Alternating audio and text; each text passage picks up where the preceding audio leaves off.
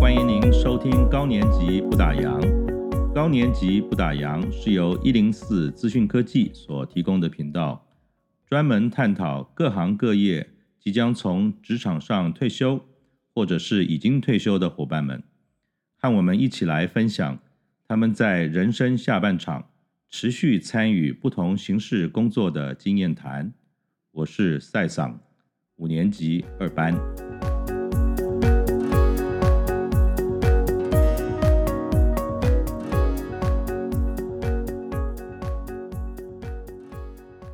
欢迎您收听高年级不打烊。今天呢，是我们第一次的这个尝试。我们邀请到一对高年级夫妻档，先生是四年九班，摩羯座；太太是五年一班，狮子座。他们的人生上半场呢，各自忙碌于工作及创业，聚少离多。退休之后，出于健身跟兴趣，也是打发退休后的时间呢。太太在先生的鼓励下投入舞蹈学习，先生也陪太太一同学习。在因缘际会下呢，有了瑜伽跟舞蹈教学的机会，进而他们夫妇俩呢，共同发展出独有的双人教学法，非常受到好评。尤其是带领糖宝宝舞蹈连续得到四届全国心智障碍才艺大赛的舞蹈总冠军，非常的不容易。他们两个人在年轻的时候呢，走过彼此工作的忙碌，也经历过了妻子创业的艰辛，还有陪伴在他的旁边呢，跟病魔一起奋战。退休后的他们呢，并没有停下脚步。也没有形单影只，反而是更珍惜在一起的时光。两个人共创人生的下半场，夫唱妇随，但也可以说是夫唱夫随了啊，分不清楚是谁随谁唱啊。这种形影不离的景象啊，非常令人羡慕。他们是怎么做到的呢？那让我们欢迎今天的高年级伙伴，狮子老师。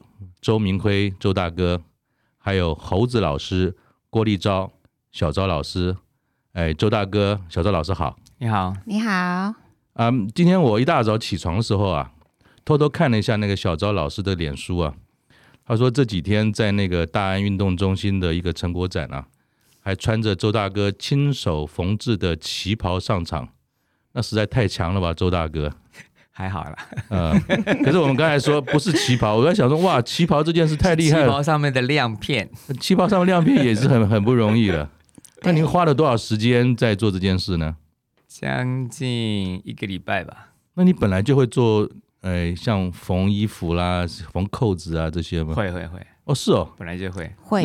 是哦。他的手比我巧好多好多。因为以前在学生是住校的时候，一个人住，所以必须要会这些东西。可是一个人住好像也不一定会做女工吧？那是不是可以先请周大哥聊聊哈？您呃的上半场，因为我知道您在也是在一个大企业里面担任这个高阶的经理人，我不知道您在退休前的时候是从事什么样的工作呢？退休前我是属于走呃国际贸易的部分，哦，所以我们主要主要在中东地方，所以我们必须要一年到头都在出国哦。因为它的地方的特性上，必须要把样品带过去，嗯，当面跟客人谈生意。那是什么样的一个产品？是属于箱包跟鞋类。哦，箱包跟鞋类，所以它必须要是属于比较传统工业的部分哦。那在这方面来说，我们就要常常要出国，所以一年大概出国一二十次是很正常的，包括中国大陆，包括中东市场，还有台湾，还有台湾，还有台湾本地的工厂的南中南部的出差。所以常常都在外面，很少在家里。就像结婚之后度完蜜月就马上出差了，儿子生下来三天之后马上出差了，然后就在一个陌生的环境。这都是这都是老婆她本身她能够体谅，不然才可以工作在那二十几年。嗯，嗯，那小昭老师呢？您在退休前是什么样的一个工作呢？呃，我本身。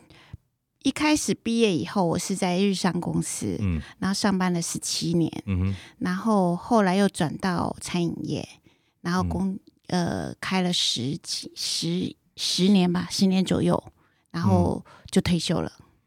那两位可不可以聊一聊，就是从一个职场上决定退休，好像也是蛮早，大概五十岁左右嘛。五十岁，他四十几岁，我五十岁。那小周老师，您当时是什么样一个情境？好像中间也转折过去创业，那创业之后也有决定退休，那就是这个退休的过程跟退休的决定，当时是怎么样一个情境呢？呃，其实刚开业的时候真的很忙很累，然后小周老师本身他又在公司上班，那当初那家店真的是不小，然后整天呢从早忙到晚。然后弄到最后，身体说真的也累垮了。嗯哼，那累垮了以后呢，他又很舍不得。嗯，好，然后后来就因为也是后来会有决定说要休息，也是因为合约到了。嗯，然后台湾的经济好像也开始走下坡，那个时候，哦、然后我们两个商量，结果就毅然决然觉得，哎。这个是机会因缘上面了，因为那个时候刚刚好。其实我想退休，是我们两个同时间在退休。那你有有过什么样的沟通吗？说我们我们一起就这样干了？不是，因为基本上是在这个时局上逼着我们退休。当时是个什么样的时局？第一个就是我们就我们经济两个是没有问题的啊。第一个是我们开的店，我们是属于加盟店，嗯，它的合约是到期的，嗯哼，合约到期之后呢，然后。在续约状况之下是不是很顺利的续约？因为那时候刚好有一个房租的问题，嗯哼，因为那个房子房租也很贵，是。然后刚好那个时候我们合约到期，嗯哼，然后再这样房子的租租约也在那个时候到期，嗯哼，租约时候到期的时候呢，他的房子房东刚好要把房子卖了。哦把房子卖了，是。卖了第二手，什么时候会在签约的时候？其实我们不知道，因为那时候的房租听说涨得很快，嗯，涨了大概涨了两倍左右，嗯，就三十几万到八十几万这样，嗯，一个月。所以那个时候，那个时候我们就刚好在机缘机会上，因为决定的时候已经，呃，时间上有刚好什么莱曼莱曼兄弟啊那一段时间，二零零八那时候，对对，那个时候我们刚好九十九年退结束了嘛，二零零八刚好也刚好九十九年，对。所以那个时候刚好是二零那个经济上这个状况，嗯哼，那呃也造成说我们的约都到了，嗯，所以那个时候想说我们是不是该结束，嗯哼，再考虑，再让我的公司，嗯，因为我的公司那个时候也是帮关系企业的联财务联动联联保，嗯，那那个那个公司经营的不好，嗯，把公司拖下来，哦，所以那个时候公司也也不好了，嗯哼，我在想说。两边都这样子了，嗯、我们是时间到了，嗯，该结束退休了，嗯，嗯哼。同时，这个机缘机会说，在那个退休之前，嗯，我们刚好因缘机会接触到唐宝宝，嗯哼的教学，嗯哼。然后在那个时候，我们刚好也有在呃偏远淡水的部分有在教。跳舞跟瑜伽都有在上，所以事实上，在你们决定正式退休改变之前，已经有陆续接触到现在你们就是那个时候在做的事情。对，已经在接触到他，已经有些人在在跟他们在接触了，可并没有做、嗯、啊，我一规划没有做规划，以后做这个没有，不是，嗯嗯嗯嗯，而是说我们刚好机会上这个店要结束，这边公司也下来，嗯、所以刚好我们两个一起结束，嗯，然后那刚好在那里刚好又陪着他，就有机会去。去基金会去跟汤宝宝去玩，嗯哼，然后又再去淡水，然后去做这些事情，所以那个时候刚好这样的机会上面，所以必须要让我们结束前人生前半段，嗯，去走后半段的部分。所以，所以来得早不如来得巧，巧所以这些巧其实都在一些变动，甚至相对比较负面的，比如说公司的改变。呃，创业生意的结束，对，可能甚至在健康上都有些变动，对，对，那时候心情会不会五味杂陈呢、啊？就是有这么多有的没有的事情在发生中，然后又是在人生已经五十岁左右了，不上不下的，那时候心情是怎样啊？呃、那时候心情很高兴，真的？为为什么呢？其实我们为什么那么乐观呢？都很随顺因缘，嗯，然后我们俩的观念是说。平安健康就好，嗯、我们钱够用就好。嗯、然后没有钱吃牛肉面，没钱吃阳春面啊，嗯、一样是一碗面。嗯，那只要我们真的可以相知相守后半生，嗯哼，这是重点。嗯哼，嗯哼。所以那时候我们决定说要退休的时候，说真的，我没有不高兴、欸，我没有真的没有想说我退休怎么办，倒没有，嗯、因为那时候我们其实基本上，呃，只想说。人生前半段，照你说的，几乎都没有在一起。嗯嗯嗯。然后后面再有机会能够在一起，我想，哎，我们就在一起吧，我们就出去之后没事啊，我们出去玩一玩啊，反正，呃，去走一走，看很羡慕人家。当初我开店，因为羡慕人家喝咖啡，所以我去开这家店。对 对。以后以后机缘开店，以后千万不要为了喝牛奶去养一头牛。上半场聚少离多的时候的相聚啊，跟生活的模式跟下半场这样整天几乎在腻在一起，它有什么差别？就是可不可以可以让我们知道说，一个远距的常常分开的这种，但是感情分好的很好的这个夫妻啊，他们是什么沟通来配合生活的？然后下半场又可以这样整天在一起，那这当中有没有什么不一样？在你们沟通或者一起生活的时候，有些调整吗？其实我们两个之前上班是有个人个人专业在，对啊对啊对啊，所以我必须尊重他的专业，嗯哼，他尊重我的专业。比方说开店的时候，嗯，他是属于在那边顾看头看尾的生意人，在这的这的店里面，嗯，可是一些决定一些事情的时候，他就叫我出来。所以你刚才提到尊重这件事情，嗯，你们虽然是那么好的感情，可是还有尊重在，会。有时候感情好就不分你我了吗？但是事情上来说的话，总是要人一个人做决定，嗯、一个人要说事，嗯、一个人的的的说了算数。嗯哼，所以我们要看哪件事情，以他的专业是他说了算数，嗯、我的专业我说算数。那两位在专业上各自所长之点在哪里？可以跟大家分享一下。第一个，他所谓他的长处来说的话，应该我讲他的长处了，缺点我不讲。嗯，他的长处是 缺点，我待会请你们俩各自讲 哈，这有点埋点梗在里面，所以不要把缺点讲，请你讲是优点。他的长处是说他在。面面俱到的部分，嗯、比方说他在店里面或者在公司里面，嗯，他可以把每一个人都把他照顾好，是他不会说只顾几个人几个人，所以他的思考模式是别人对我好，我要比别人对我更好，是，然后你送我一样东西，我该我送你两样东西，这种感觉，所以他在店里面的一些招呼啊、服务啊，他是很好，可是这样子来对员工，嗯。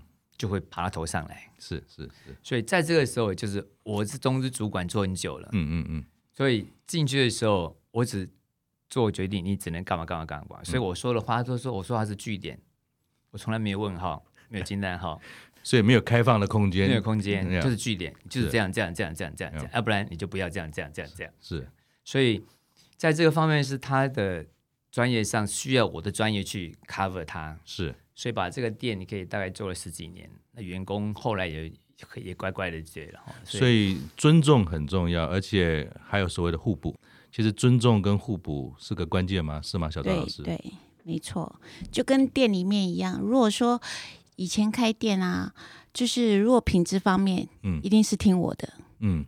因为我在里面，我知道怎么样做是最好的。嗯、可是，在决策方面，嗯，就完全是由他来决策。因为你在一家店待久了以后，你常常会看不到他的缺点在哪里。嗯、可是，当他以第三者进来的时候，其实他很快就会去抓到你的问题、缺点，现在要改进的什么东西。嗯、所以他马上就啪就下来。然后男生嘛，嗯整店的女生，男生一开口，哦，好，是是是是、嗯。那他在做任何决策的时候，其实我不会当面去反驳他。嗯、可是有时候当当然会有点意见相左的时候，对，我们就会回家，然后我把我的想法跟他说，嗯、那他把他的为什么会这样思维跟他跟我说。嗯、所以其实说没有没有没有。没有没有完全相同，没有不同点，那是骗人的。可是我们会沟通，沟通，他会把他希望我怎样做的方式从我的嘴里说出来。嗯、然后呢，他的方式我们不要去沟通，这个方可不可以？我觉得我可以觉得这是对的，我就会去说。嗯、我觉得不对，我就告诉哎，这样不行，我这样这样这样这样这样这样。嗯、所以有时候他也会思考说，我们是不是该这样做？这样是对的。嗯、所以决定之后执行是我去说。嗯、说完之后就开始做。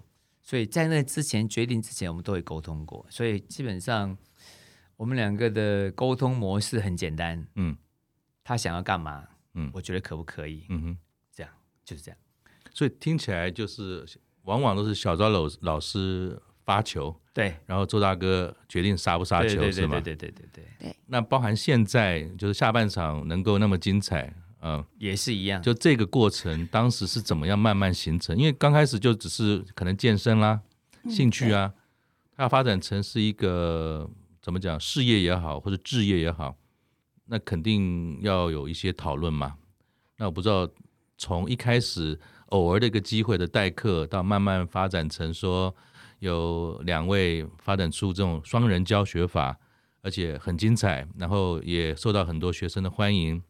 唐宝宝其实不太容易教哎，可是愿意花那么多时间，而且连续四年，小昭老师说就是要难的事情我们才去拼嘛啊。那这当中有没有什么两位在看这样的事业跟志业的发展的时候，可不可以聊聊他是怎么一个过程？有没有什么不同的看法，或者是说准备做这件事情是怎么样形成到今天的？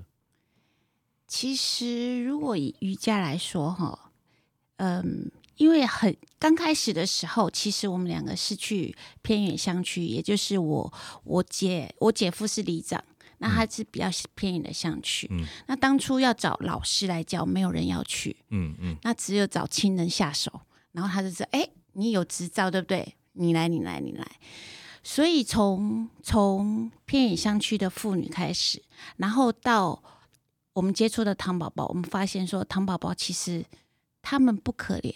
他们，他们真的，我觉得辛苦的是爸妈。好，其实他们每天都很快乐。辛苦的爸妈，所以我们接触到的父母，每个人硬邦邦，身体全身酸痛。所以那时候我们就想说，哦，那好吧，那我们 先来帮忙这些爸妈，先解决他身上一些酸痛的问题。所以那那时候刚开始他要退休的时候，其实我心里在想。以前他是一个公司的大大主管，突然退休下来的时候，让他没事干，这是很恐怖的事情哎。对啊，所以我就很好奇啊，怎么会一个大主管到最后会缝那个旗袍的小亮珠珠？拜托你开示一下。没有，那时候我就想说，哦，如果这样子，因为很多很多大主管啊，男生呢，一退休下来，身体也变不好了，嗯、然后好像生活也没有目标了。嗯、那后来我想想，哎。他瑜伽很很很棒的啊，那为什么不从这个方面让他去着手？因为其实他刚开始没有规划要走瑜伽这一块。嗯，那可是当我们学习瑜伽的时候，老师一直觉得他非常有天分的一个一个男的男的男生是男生对。因为瑜伽大部分班里面一般都是女生。我，我前阵子也去参加，可大部分都是女士比较多。对，那在。在瑜伽教室里面上课，其实只有一个人，嗯，只要一个人发声嘛，嗯，然后我想说，嗯，这个位置给他，嗯，好，让他生活上有另外一个目标，嗯，这样他的后半生的生活会变得很精彩，嗯，那我就在旁边辅助，因为瑜伽本身都是女生嘛，嗯、光一个大男生在前面，嗯、女生其实会怕怕的，嗯、可是如果说，哎，这是他老婆在他旁边，嗯、其实大家都会放下戒心，嗯、然后。真的去享受这个瑜伽，所以瑜伽这件事反而是周大哥是主，您在旁边为辅。对，OK，我是他的小助教。嗯，OK，嗯，所以其实你们角色在另外一个当舞蹈出现的时候会调换吗？会。那在舞蹈方面呢？其实，在汤宝宝那边，我很凶，我很凶。好，我凶不是凶在对他们的。的舞蹈方面，我我凶的是他们的态度，嗯，好，因为很多糖宝宝的爸妈呢，会觉得说生到这样孩子哦，对这些孩子很亏欠，是，所以他们很多都是溺爱这些孩子的，嗯，好，可是我会觉得说，今天这些爸妈，你能养这些孩子养到几岁？嗯哼。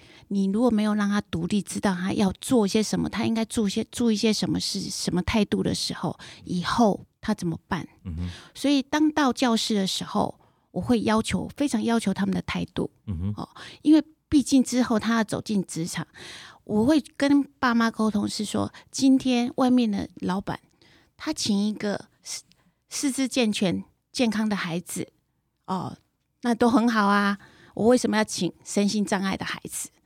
除非这些孩子真的是值得，让我可以试看试看看。嗯、那这些孩子又很 new，所以我就必须在课堂上去把他们那些观念、态度给矫正过来。所以我很重视的。那狮子哥哥呢，就是一个慈父，我是严母。当我骂完了以后，他就过来，好好好，你下次要听老师的话哦，哈，这样不可以哦，哈，好好。那你们这样慈父，呃呃，慈父严母教学法是事先就想到，还是你们在家里面其实这样的扮演角色，只是搬到了课堂呢？倒没有，我觉得讲到好不好这个，我我需要说的是，其实当时我基本我跟你说，我不会跳舞，嗯，我跳舞没兴趣，嗯，所以会去跟唐娃在是第一个，我觉得只有两个叫陪伴，是。重点是陪伴他去上课，嗯哼，我叫陪伴，因为陌生环境里面，嗯、所以这么久就陪伴他。陪伴过程里面来说的话，因为我们也不是很那个，就是跟唐老伯去去玩这些东西，所以慢慢他们也慢慢去摸索到去，能够接纳你。以前去的时候碰他，他会把你拍掉，嗯哼，当着面把你拍掉，对。所以后来慢慢接受到的时候，就陪伴陪伴陪伴之后，跟他们有感情了，嗯哼，感情之后呢，开始因为有时候他在。教学上面来说的话，他会说：“哎，狮子哥，你等你帮我带，你帮我跳一下。”嗯，所以被他逼的没办法，必须要去跳舞。嗯哼嗯哼。那跳舞之后呢？因为这种身段跟人家比不上来，可是你也乖乖的跳。要是我老婆叫我叫我跳，哎，不行了，你不好意思啊，我我我不会了。哎，就就当场会跟我老婆说，对，这个叫陪伴。陪伴。第二个陪伴是说，我是陪伴她去跳肚皮舞，这也叫陪伴。嗯，跳了大概两几年，一两年都在跳，包括在就是在。已经在开店的时候，因为我希望他能够运动。他为什么要运动？这里陪伴他一起去运动，包括陪伴一起做瑜伽，一起做跳舞，一起做跳肚皮舞。嗯，刚好在中山运动的附近，所以我们刚刚好叫做陪伴。因为你的陪伴是直接到课堂，还是说他去上课，你在旁边的咖咖啡厅，直接在课堂上陪伴，跟着他一起跳。你要退休的时候可以，可你的陪伴的观念很重要。嗯，你要培养共同的兴趣。所以我可能没兴趣，可跳肚皮那我就。那听起来好像都是周大哥陪小周老师。那什么情境之下，这个角色又互换了呢？所谓互换，就刚刚他讲过的时候，我们在上瑜伽课的时候，在做瑜伽，嗯、因为我们的瑜伽也是一个因缘机会，上瑜伽也去去教瑜伽，也是帮别人代课。嗯，代课的时候觉得哎反应还不错，然后觉得自己还蛮哎觉得还不错，蛮有信心，哎带的很好。嗯，然后呢就是然后再经过老师的推荐，嗯，然后去那边上课。上课的时候也觉得说哎这个可是最重要的问题，发现了这些客人都是女生。嗯，以我来说的话，我是男生。嗯。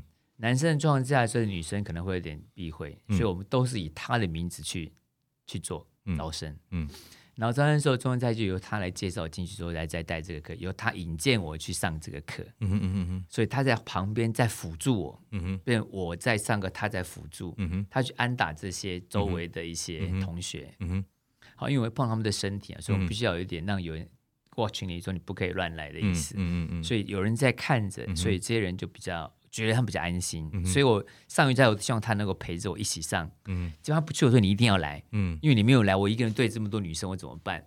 可能他口水把我淹死。那小周老师就是除了啊这种工作之外的陪伴，有没有什么时候呃是您会主动去陪伴这个周大哥做他想做的事情的时候，有没有这样的一个情境呢？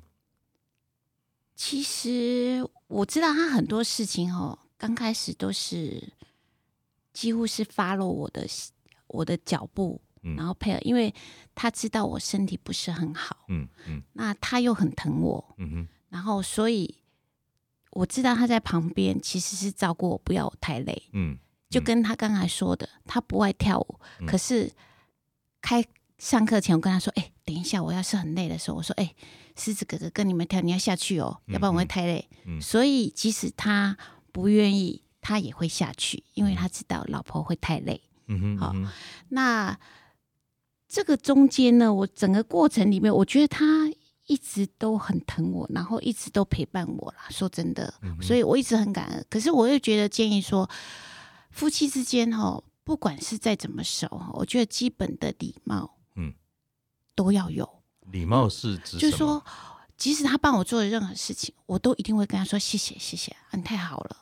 嗯，太感恩了。所以很多东西不一定是视为所以然？就算是这么好的，我从来不会觉得他视为理所当然。嗯哼，因为因为说真的，没有人欠你什么东西。嗯哼，那今天他愿意为我们这样做的时候，其实我们事事都要感恩。嗯哼，那对他，我也是对不起，谢谢，还有请，这个我都不会少。嗯哼，嗯哼，哦，因为基本的礼貌。都一定要，不能说我们很熟，哇靠，什么东西都可以乱讲那样子。嗯嗯、我觉得我们都有分寸在，嗯、嘿。所以福气是要珍惜，而不是享受的嘛。对对，而且我觉得是要经营的。嗯、是，对。那呃，小周老师，您第一次上课教学的时候，嗯，那个心情会不会七上八下的？当然会啊。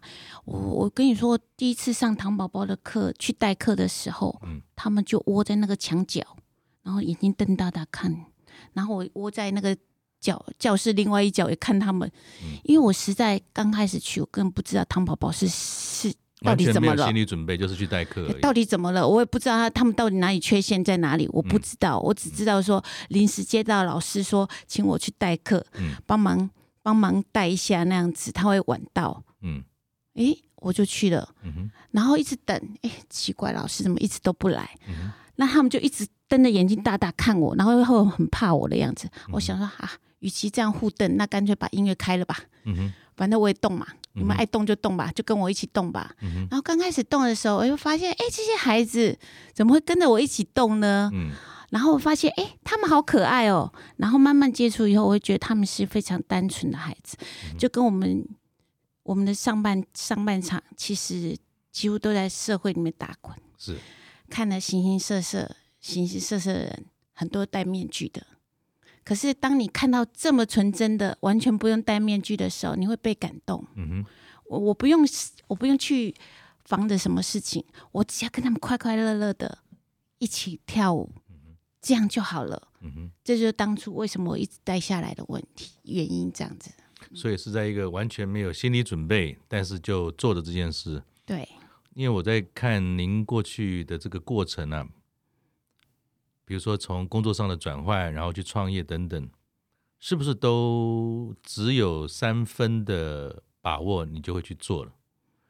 嗯，其实我做事，然后你也知道说，我们周大哥在旁边，对，会看着其他的八分，是的，所以你就放手去做，而不会觉得说我只有三四分的把握去做，嗯，不一定会成，因为你知道永远有一个 backup 在这边吗。其实我做事算是蛮小心的，嗯，那呃，应该是说我们两个的个性是要做什么就全力的去做，嗯，不要有遗憾，嗯哼，这就是，所以我很，他很相信我要做的事情，我也很相信他要做的事情，嗯、嘿，所以我也相信说，不管我做什么事情，他都不会遗弃我。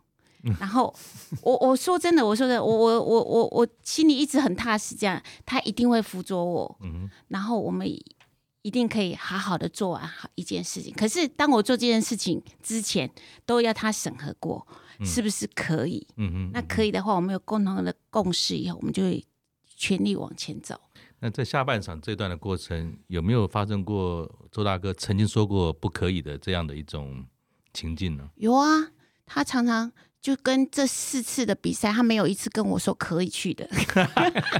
哦 哦，因为 他跟我为什么？因为他说，因为其实比赛是一个很耗体力，对，又好很耗心力的。我身体并不是很好，所以他其实是舍不得。对，他真的很舍不得，嗯、所以他呢，他呢就会不仅跟我说，还会跟董事长说。你不要找我老婆，她身体不好，拜托拜托。嗯，然后呢，然后呢，他就跟我说：“老婆，你身体不好吼，诶，这些吼真的很费力，你受不了。”然后我就会不讲话。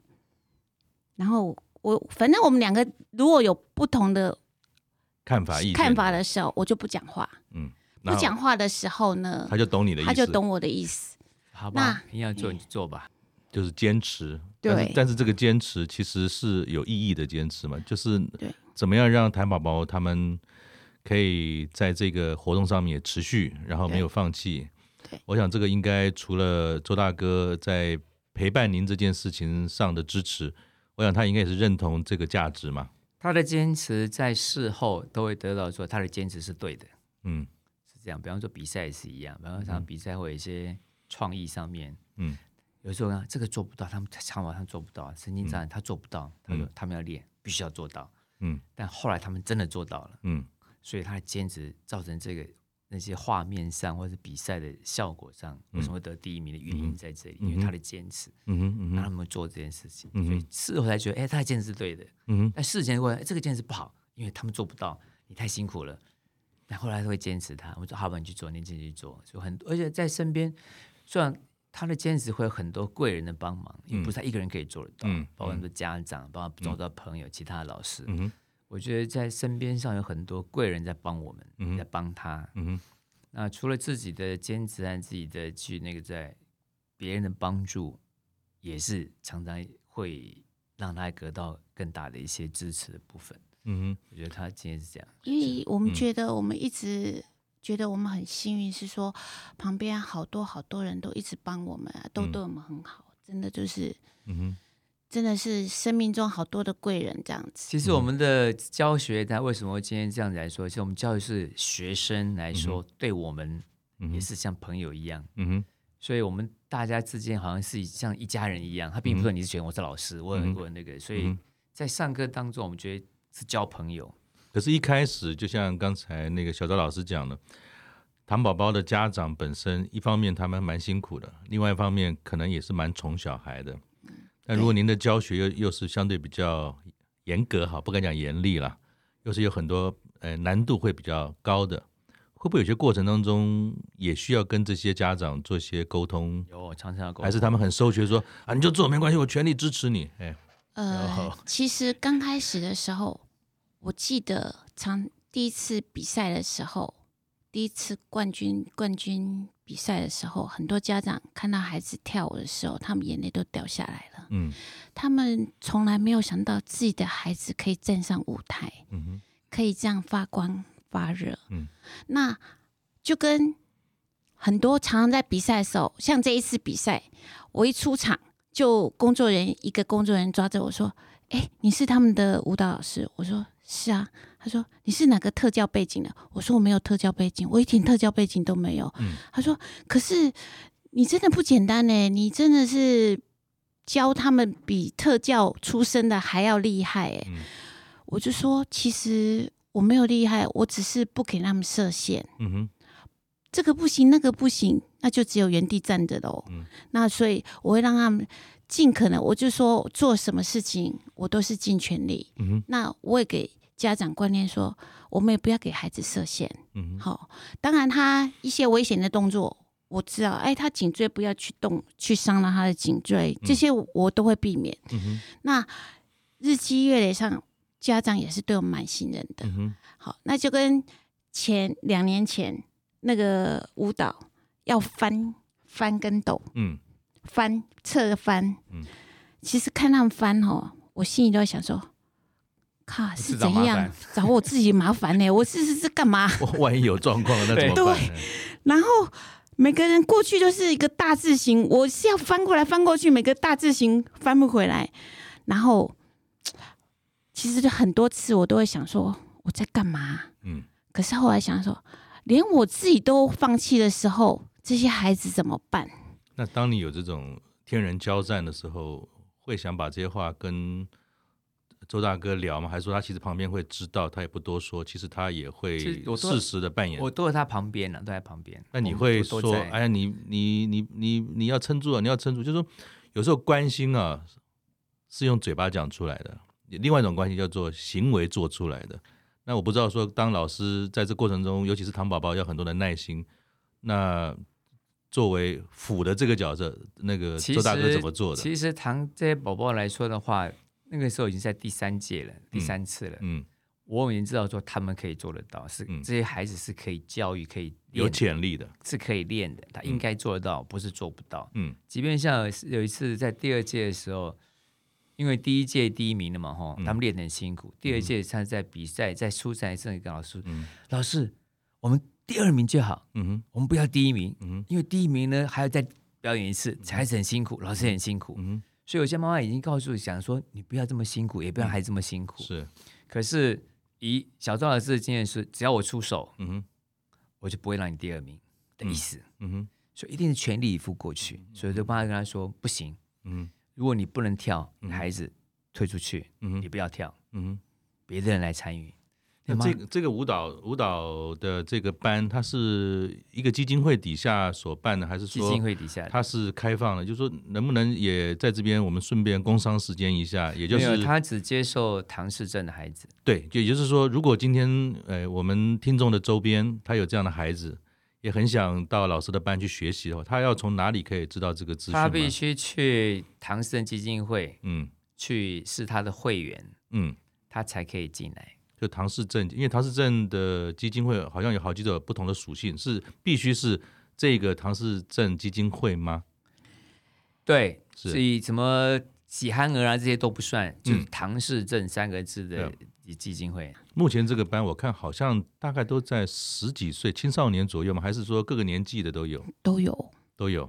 我们有分几个班呢、啊？嗯、有分分阶段，从小的、嗯、小、中、大。嗯、现在目前的比赛班基本上都在十八、十八到三十岁。但是开班来上课，其实从小小学就可以来吗？对，对，有的是小学，小学、嗯、对。嗯哼。那因为亲子班是说，哎，亲子之间有共同一样刚才的话题，共同的话题是，嘿，他们就会融在一起。嗯哼。然后必须就是比较有个情感交流的点，嗯哼，哎，要不然哦，你说孩子真的有时候妈妈真的快没耐心了，嗯哼，嗯哼，可是哎，如果共同点，哎，我们来放音乐，因为我会要求他们每个礼拜都把教的舞录影给我看，嗯哼，好、哦，因为这样他们才会不会去迟缓，嗯哼，哦，这些孩子只要不动，哇。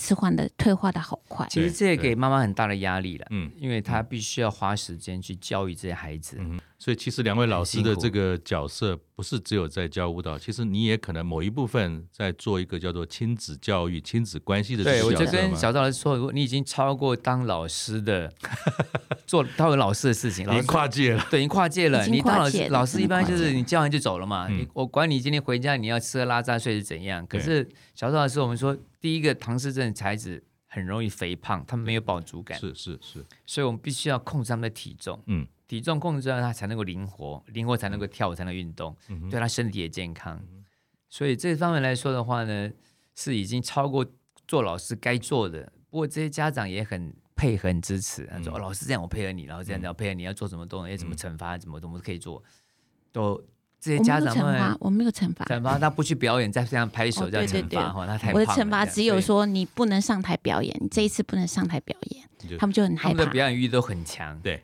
所以他基本上来说比较担心说，我不能办法上去跟人家一样，所以他们就会自己克制。但觉得这十年来呢，课他们是自我要，被孩子变自我要求了。妈妈你不用要求，刚开始妈妈要求，现在孩子自己会要求。嗯我要少吃一点，我量体重，我今天不要吃饭，吃一半。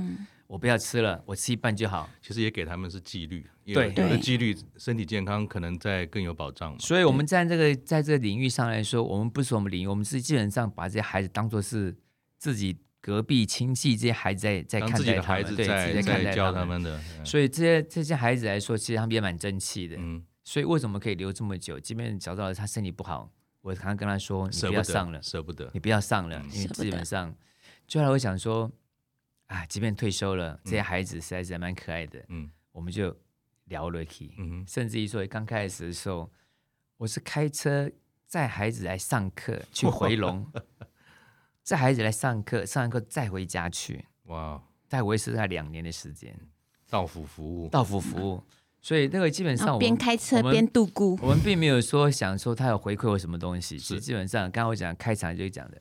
这样一个回馈，嗯，其实我们很多心在说，我们能回馈社会去，嗯、就包括糖公益上面来说，嗯、希望他们能够好，嗯，但好了之后对我们也好，嗯，嗯。基本上我们有有一个有，所以就是有个地方可以去了，嗯嗯，可以跟他们一起玩了，对对，然后去，甚至说他们，因为他们都需要练舞嘛，我们自己会把时间花在练舞上面，嗯哼，练习去教导他们的部分，所以，嗯，时间上我们两个是很忙的。那目前啊，就说两位老师其实各有各的专长，一个舞蹈，一个是瑜伽嘛。嗯，那时间也是满满的。那二位目前在时间上的分配是瑜伽的时间花的多呢，还是舞蹈多，还是一半一半？舞蹈它不会跟我冲突，嗯、因为我们时间是错开的。哦、OK，唯一会冲突的是在上瑜伽课的时候，他要去带小孩子表演。哦，所以变成我一个人要上课。嗯。我因为上我就很担心，我因为他有一个男生嘛，嗯、刚开始几年是很担心，我还说有那个课你最好是不要接，嗯、或者我们找人代课，嗯，因为会担心这些这些这些女孩子可能没办法接受你，嗯，可是一段时间之后觉得说，哎，还好啊，还好，因为大家都。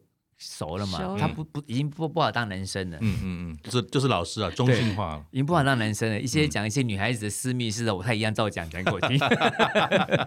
所以他们已经不好当男生，所以已经大家已经融在一起。哦，他表演说，哎，你去吧，你可以去，但我不能陪你。我跟他说，我不能陪你，因为以前去表演都是我陪他。对。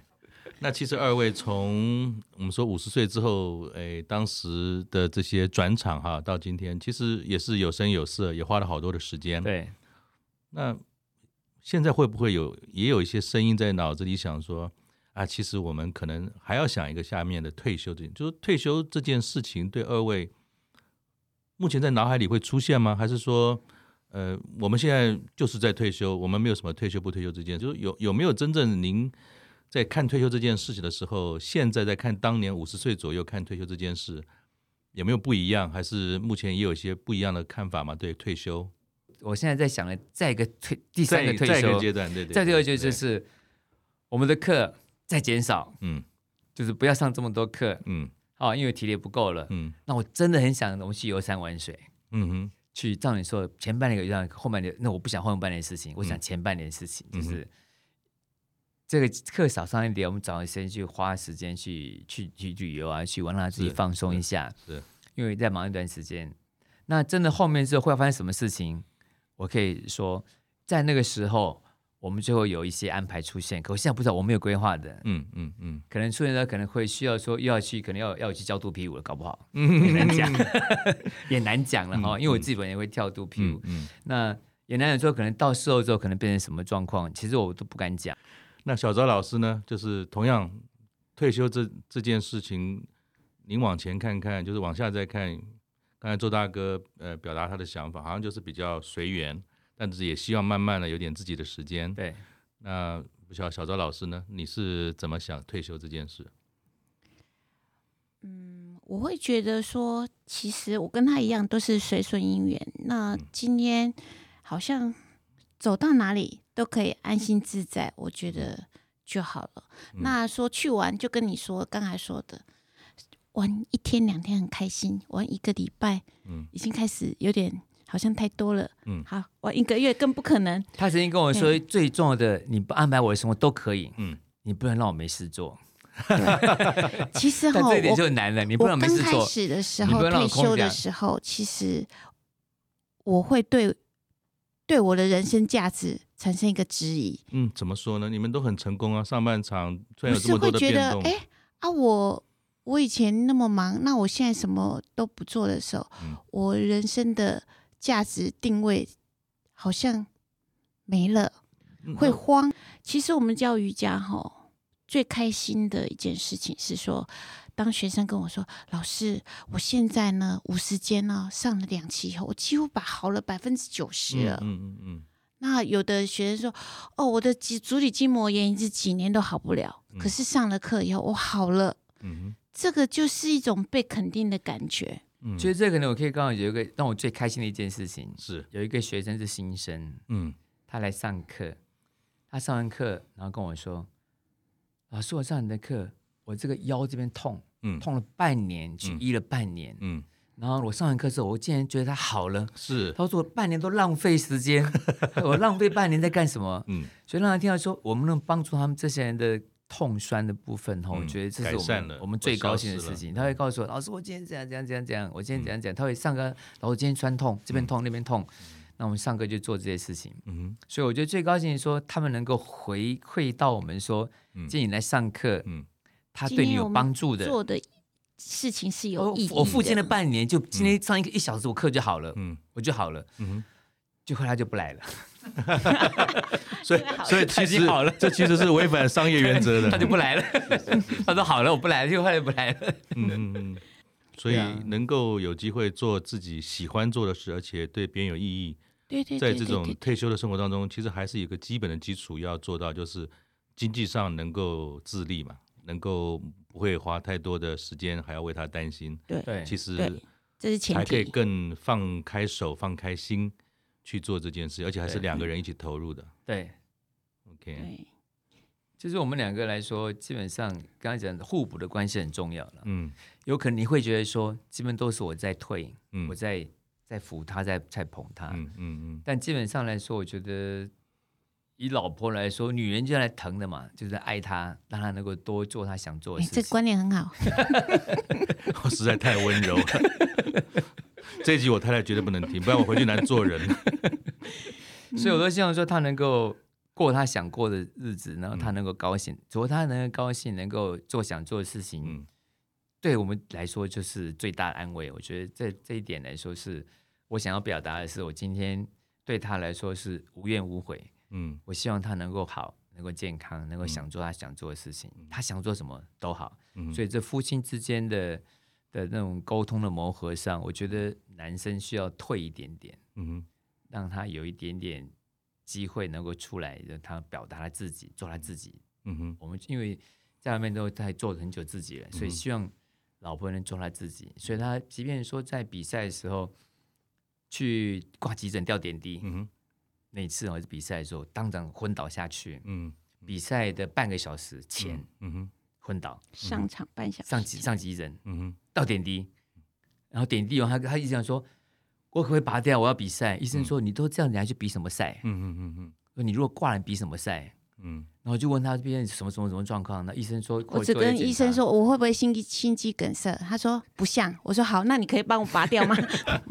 这么猛啊！对，然后就是，然后坐计程车回去，开场十分钟，化妆哦，上场，然后上场之后呢，很敬业哦，就微笑，嗯，然后每一个人你知道吗？那个在台下那知道认识我们的人，当场流泪，因为他们知道怎么一回事。然后就哦，老师老师竟然是这个样子，当场就哦，整个脸流下来。所以觉得说，这种敬业精神是其实是我觉得我很佩服他的地方。所以为什么能够一直帮他？因为我觉得他实在是一个很需要、很需要人家在后面拉、慢慢拉他一把的部分，不是往上拉，是往下拉的部分，把它 hold 住。嗯，如果没有我，他 hold 不住，他可能很快跑跑到哪里去。他是我的刹车板。嗯哼，就要 hold 住他。所以我们能够一起在一起做，是基本上是。我黏着他，嗯，我希望他不要到处到处跑，我现在把你拉在我身边，嗯，你不要到处跑，嗯，所以说我们两个夫妻在一起的时候，基本上是是我黏着他，很简单，他去哪里？我说我要去，你他说你不要去，我要去，就变这样。那小周老师，哎，如果今天有一对夫妻，他们也退休了，他们也很想在退休后一起做些事，有没有什么话可以提供给他们说？嗯，这是我们的经验，给他们做参考。哪位先呢？嗯，我觉得啊，我觉得夫妻以前如果说各自奋斗，相处的时间可能没那么多的时候，当你退休以后，相处时间久了以后，那基本的礼貌、基本的那个态度都要都要还是要存在的，不能觉得视为理所当然。那要。感情这种东西真的是需要灌溉，没有说理所当然。所以，当对方在帮我们做什么事情的时候，我们要随时存在一个感恩的心。那这样的路，我们才走得久。那那我也希望说，大家在退休之后呢，除了自己想做的事情之外，也想想对方什么事情他想做呢？那我们是不是可以一同？共同培养出共同的兴趣，然后一起往下走下去。那我觉得这样的生活会越来越精彩。嗯，很棒，周大哥。其实我人们退休来说，本来最重要的建议是说，很多人担心退休，嗯，担心退休的时候。最大问题在讲他无聊没事干，嗯哼哼身体会不好。嗯，所以我觉得最重要的是退休的时候呢，是必须要找到自己的兴趣。嗯哼，你想要什么？以前你没做到的，比方有些人喜欢打拳，喜欢种种花花草草，甚至喜欢去做一些其他事情。嗯哼，找到自己的兴趣，最能做的部分，爬山山都好，如果是夫妻之间的话呢，必须要找到共同的兴趣。嗯哼，你兄弟，第一个你要知道你老婆兴趣是什么，你要陪着她去找到她的兴趣。你身体好，她身体不好是没有用的。嗯哼，你去玩一，她去玩二也是没有用的，两个大眼瞪小眼。对，所以大家希望说能够找到陪伴着她，找到她的兴趣。他想要做什么，去陪伴他，让他有兴趣去做他想做的事情。嗯、同时，老婆也希望相对应的，你要需要找到你先生他想要做的事情。你要知道想要做的事情。嗯、像一个他，我想做，他可能不知道我想做什么事情，嗯、因为我没什么事情想做。嗯哼，对，这样陪伴他想做什么事情，然后去陪着他一起去做，找到两个共同的兴趣。可能你有有三个兴趣，其中一个有共同的兴趣，嗯、可以了。但这个重要的是，我们两个之间有共同的话题。到家里面来，没话讲，嗯、哼大眼瞪小眼。嗯、我讲的你听不懂，他讲我听不懂。嗯、所以这一个话题很重要。我们觉得讲共同兴趣，找到共同的话题，即便你是不是找了第二职场、第三职场，这都是因为因缘际会的关系。但是我觉得，这种夫妻相处长长久，退休以后。他必须要有一个共同的话题和兴趣，嗯、哼才能一起出一起长长久久下去。嗯、哼我觉得其实，其实我插播一下哈，嗯、刚开始结婚的时候，他很忙，我也很忙。嗯、就有一天，我就坐下来想想，这是我要的婚姻吗？嗯、哼。你走你的，我走我的。然后有一天坐下来，我就跟他说：“哎，我们两个好像是睡在同一张床的陌生人呢。嗯哼，因为你忙你的，我忙我的，一点意义也没有。嗯，那时候我就是想说，嗯，我一定要踏入他的生活圈，他的另外那个生活圈里面才有交集，要不然这个婚姻是没有意义的。嗯哼，那他又是一个很保守的人，因为他觉得说，其实他的工作压力很大。嗯，男生会觉得说。啊，我的烦恼跟你说啊，你也不能帮我解决，多一个人烦恼干什么？对，这是男生很多的通病。嗯，那那那那时候我跟他讲的时候，他有试着说，哦，我他也是跟我说啊，我烦恼的事，我跟你讲，你也给还乐哎，嗯，然后可是当他开始在讲公司的事情，我就很敏锐了，我就开始记名字，他上次讲什么事情。可能是什么事情哦？当他下次再讲到这方面的时候，我就可以跟他搭上线，一点点线，慢慢搭上去的时候，你就会发现，哎，话题就多了。他是会到我们公司来认识我们的同事，我们大家压力很大。不会，可是哦，我去的时候我都很给面子哦，很有礼貌哦。嘿，这个就是人家说，哎，出去给先生。面子回来做牛做马，他都愿意。下班之后来跟公司去，大家一起吃饭，来一起聊天，这样，所以慢慢认识我们公司的人，然后讲公司，他还听，他还听得懂，嗯，才是状况。那他也是一样，像他的聚会，我能够去参加，对，认识他们的同事，嗯，他讲的事我才听得懂，是，我慢慢就是这样去，这样的婚姻才持续的下去。两年之后大家就要离婚了，因为每年不都不在一起啊。我甚至有一年，有一有一年啊，我跟他说，哎。你出国，你哪一天出国？我就在月历上面画个圈圈。嗯，我们月年底来结算，你什么时候一年出国几天？几次？结果呢？算一下，一年十二个月，他有八个月，八个多月在出国。哇！所以这样的婚姻其实要维持下去很难，是很难。甚至我主管一天跟我说：“哇，你小心外面有老小三、小四、小五、小六。嗯”我说。其实要小三、小四、小五、小六，台北市就有了，嗯、对不对？路上多的是比我漂亮的女人。不客气，客气。真的啊？那今天怎么样去经营这个婚姻，真是靠两个人。上半场可能都是为了经济、为了家庭在拼，下半场其实很重要，就是两个人一起携手，能够走自己喜欢的路。能不能创业，能像老师这样子，并不是重点，而是能够彼此的体谅，然后彼此去诶感觉下半场。能够有的新的人生。好，我今天也学到了很多。这一集一直在犹豫要不要给我老婆听。呃，我想我还是应该要把我自己没有做好的事，能够从今天的过程当中也有新的领会。那同样就是在这个呃朋友们，如果说您在听完这一集之后，对于我们今天所谈的内容啊，有很多的资讯，包含像糖宝宝或者老师的舞蹈或者是瑜伽。都可以在我们 Podcast 这一集的节目内容当中有些资讯的连接，也欢迎您去呃索取或者去了解，也欢迎。您把您所今天听到的这些资讯呢，跟我们互动跟回馈。好，谢谢谢谢老师，谢谢你们，非常羡慕，谢谢谢谢谢谢谢谢。